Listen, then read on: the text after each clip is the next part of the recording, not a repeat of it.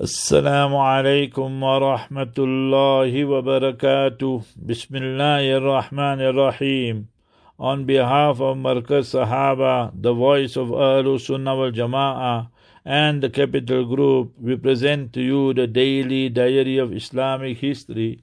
It was on the 6th of Zulqa'dah 967 after Hijrah, the 29th of July 1560 the Ottoman commander Targhat Basha Rahimahullah took control of the fort known as Jerba in Tunis, which was under the control of the Spaniards. This was after holding the fort under siege for 63 days. 8,800 Spaniard soldiers were sent and dispatched to the hell and Jahannam during the siege, and 1,000 Muslims were martyred.